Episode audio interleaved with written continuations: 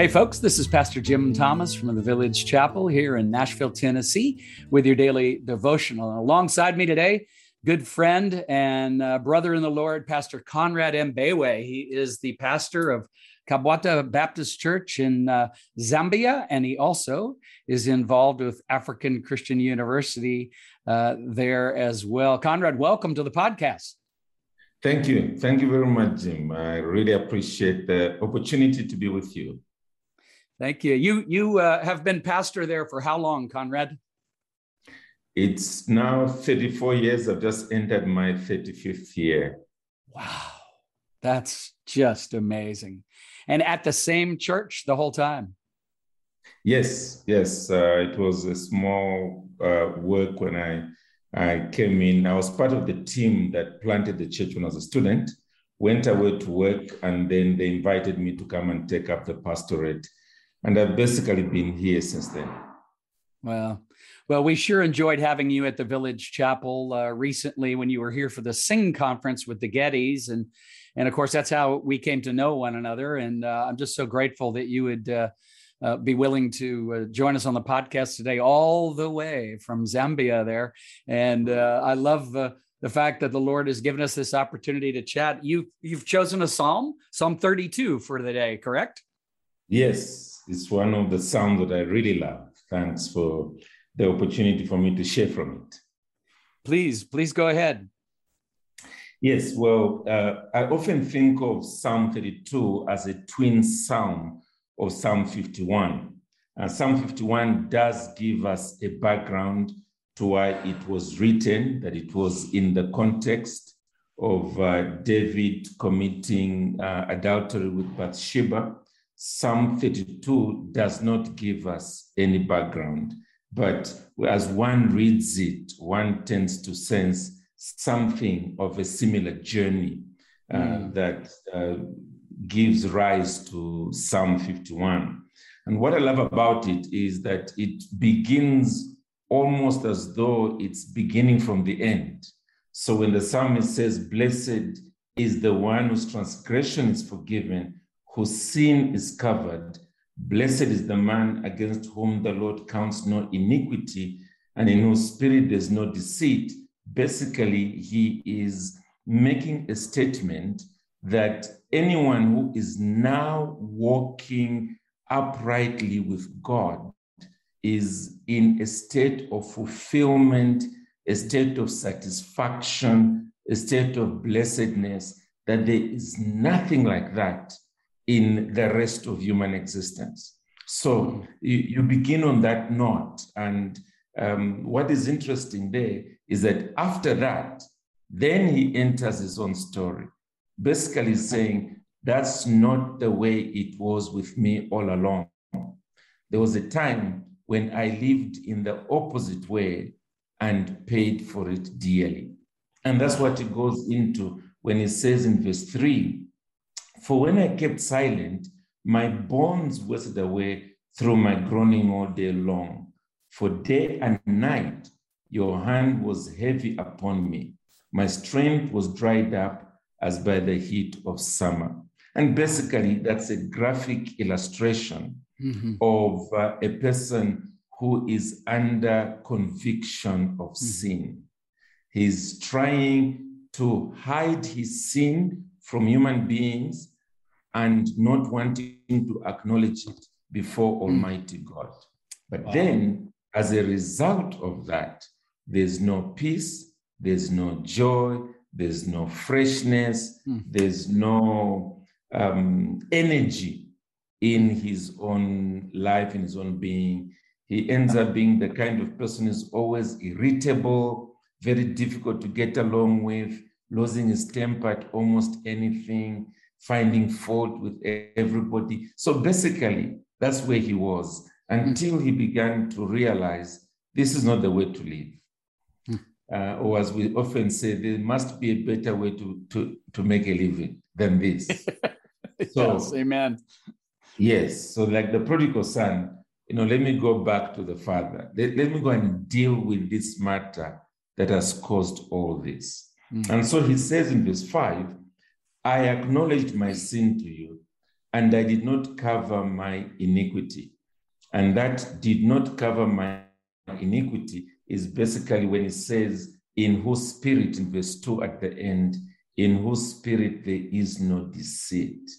I said, I will confess my transgressions to the Lord, and wonder of wonders, in admitting one's sin, you forgave the iniquity of my sin. So wow. That's really the joy ultimately of yeah. uh, the, the grace of God that is not mm. asking you to sort of round the, run around the block ten times before you can be um, forgiven. He's mm. simply saying, come as you are, ah, acknowledge your sin before me. And obviously it points in the New Testament to the finished work of Christ, that he has done it all. Yeah. That's the fullness of God's revelation. And therefore you simply come just as you are, and God deals with the rest. What the psalmist David in this particular case does is, having seen the benefit of being um, transparent with God, yeah. he now turns around basically and speaks about how everybody else needs to function in the light of this experience and truth. He says that, therefore, let everyone who is godly offer prayer to you at a time when you may be found. Surely in the rush of great waters, they shall not reach him. In other words, in the midst of uh, the emotional turmoil, mm-hmm. the person will not be drowned by that. You are a hiding place for me. You preserve me from trouble. And then there it is, you surround me with shouts of deliverance. In other words, the hallelujahs. God, right. you have done it. God, you have been good to Amen. me. So really, he's saying my experience ought to be shared out by everyone who is walking with you.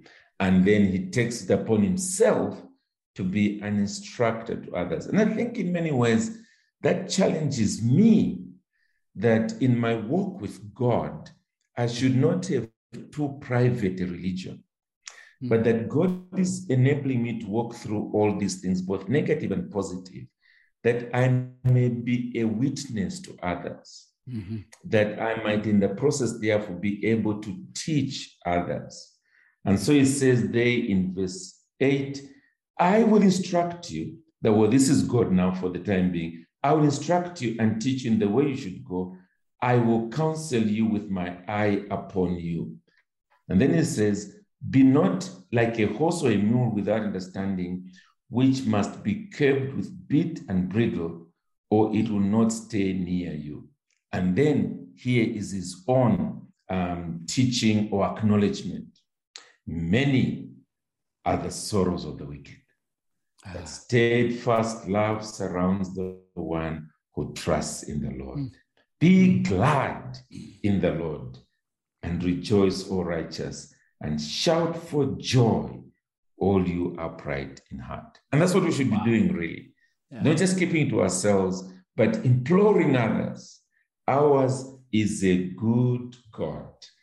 And therefore, let's encourage everybody else to walk in the fullness of this God and his grace. And for us, we can add, in the Lord Jesus Christ. That's right. Because we know that our sins were not counted against us, but they were counted against him. Mm. And therefore we are clothed in his righteousness. There we are. That's so beautiful. That's so beautiful. Um, I love that this is this isn't just uh, a bit of bad therapy telling us to just go scream out into the night sky, but it's we're actually going to the Lord. And and when he invites us to come to him and to confess our sins, uh, as you have pointed out, we know this, this psalm is so beautifully telling us what the response from God will be, isn't it? Yes. Yeah. Yeah. And that uh, there is a full and free pardon awaiting us All we need to do is to come just as we are, acknowledging what the Lord himself has done for us through another. And for us, it is not a, an animal sacrifice. It's the finished work of Christ. That's so beautiful. Well, I love that. I love that last verse too, the way you pointed out, be glad in the Lord, rejoice, you righteous ones, shout for joy, all you who are upright in heart. Um, uh, that just, what a, what a great hopeful uh, ending to this psalm. And for anyone who might be listening today who's been struggling with their own um, uh, wrestlings with temptation or sin or besetting sin, Um, what great hope we have here in Psalm thirty-two. Uh, thank you, Pastor Conrad. I wonder, would, would you close us in a, in a prayer for all of us as we uh, begin to navigate this day together and, and, and in so many different places around the world, but with the Lord and walking with him? Yep, let's pray.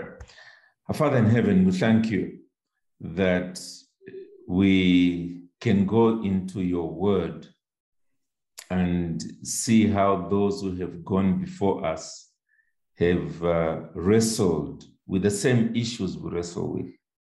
Mm. Discouragement, family trials, weaknesses, and even sin, and yet be able to come back to a God who comforts, who upholds, a God who forgives, mm. and therefore find in you our all in all. Thank you, Lord, that that's what we see in David in this psalm. And therefore, with all his failings, weaknesses, and sin, he's able to still say, I have found blessedness. And much more than that, appeal to other people that this is where we should all go, to his God, as we go through all the challenges of the day.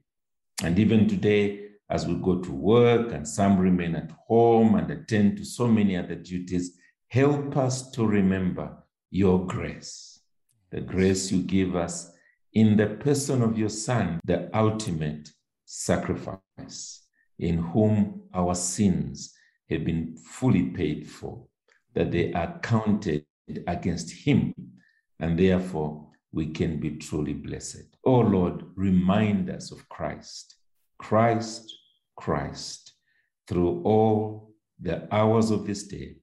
In his name we pray. Amen. Amen and amen.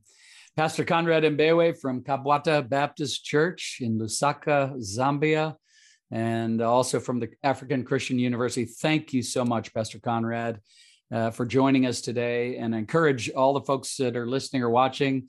Uh, you can find uh, plenty of uh, Pastor Conrad's teachings on uh, online, YouTube, and the like. And uh, we're so grateful uh, for you, dear brother, and uh, pray the Lord continues to use you in, in powerful ways. We'll hopefully have you back on the podcast again sometime, okay? Thank you. Thanks a lot, Jim. Thanks for having me. Bye. God bless you. God bless you. See you. Daily Devotions with Pastor Jim Thomas is a resource of the Village Chapel in Nashville, Tennessee. If you find this daily devotional beneficial, leave a review and share it with friends and family. For more resources or to support our ministry, visit our website, the village chapel dot com. Artwork for this podcast by Kim Thomas, music by Phil Keaggy.